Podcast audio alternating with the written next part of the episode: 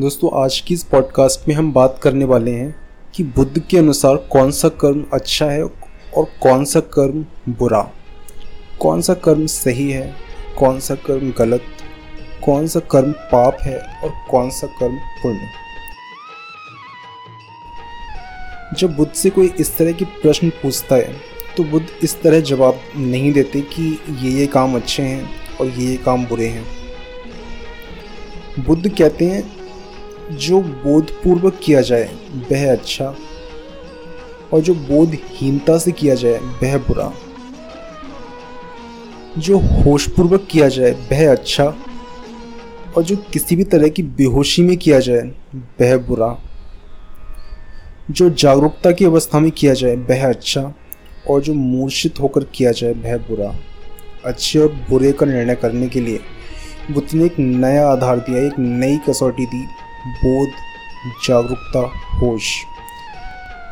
जो भी काम इंसान जागरूकता पूर्वक, होश पूर्वक कर पाए वही पुण्य, और जो काम केवल मूर्छा में ही, बेहोशी में ही किया जा सके वही पाप। बुद्ध कहते हैं अच्छे और बुरे की कसौटी बाहर नहीं है, यह तुम्हारे भीतर है, तुम्हारी मानसिक अवस्था।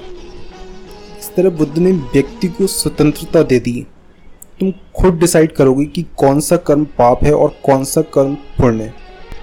हम जब अपनी ज़िंदगी में पीछे की तरफ देखते हैं तो कुछ काम हमें ज़रूर ऐसे मिल जाएंगे जिनका हमें अफसोस होता होगा या हमें लगता है कि ये काम हमें नहीं करने चाहिए थे, हम गिल्टी फील करते हैं। जब हम उन कामों को बुद्ध की कसौटी पर कसते हैं तो हम पाएंगे कि उन कामों को करते समय हमारे ऊपर किसी न किसी तरह का भूत सवार था। ये भूत चाहे कोई भी हो, क्रोध हो, काम हो, ईर्ष्या हो, बदला लेने की भावना हो, इस तरह के काम हमने होशपूर्वक नहीं किए, बोधपूर्वक नहीं किए, ये काम जागरूकता की अवस्था में नहीं किए गए, किसी न किसी तरह की बेहोशी हमारे ऊपर छाई हुई थी।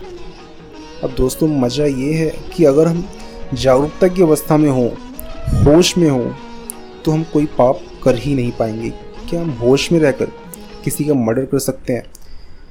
क्या होशपूर्वक कोई किसी का रेप कर सकता है? इम्पॉसिबल, ये संभव ही नहीं है कि आप जागरूकता पूर्वक कोई पाप कर पाएँ।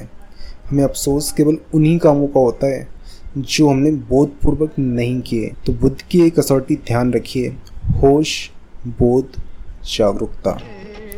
Thank you, take care.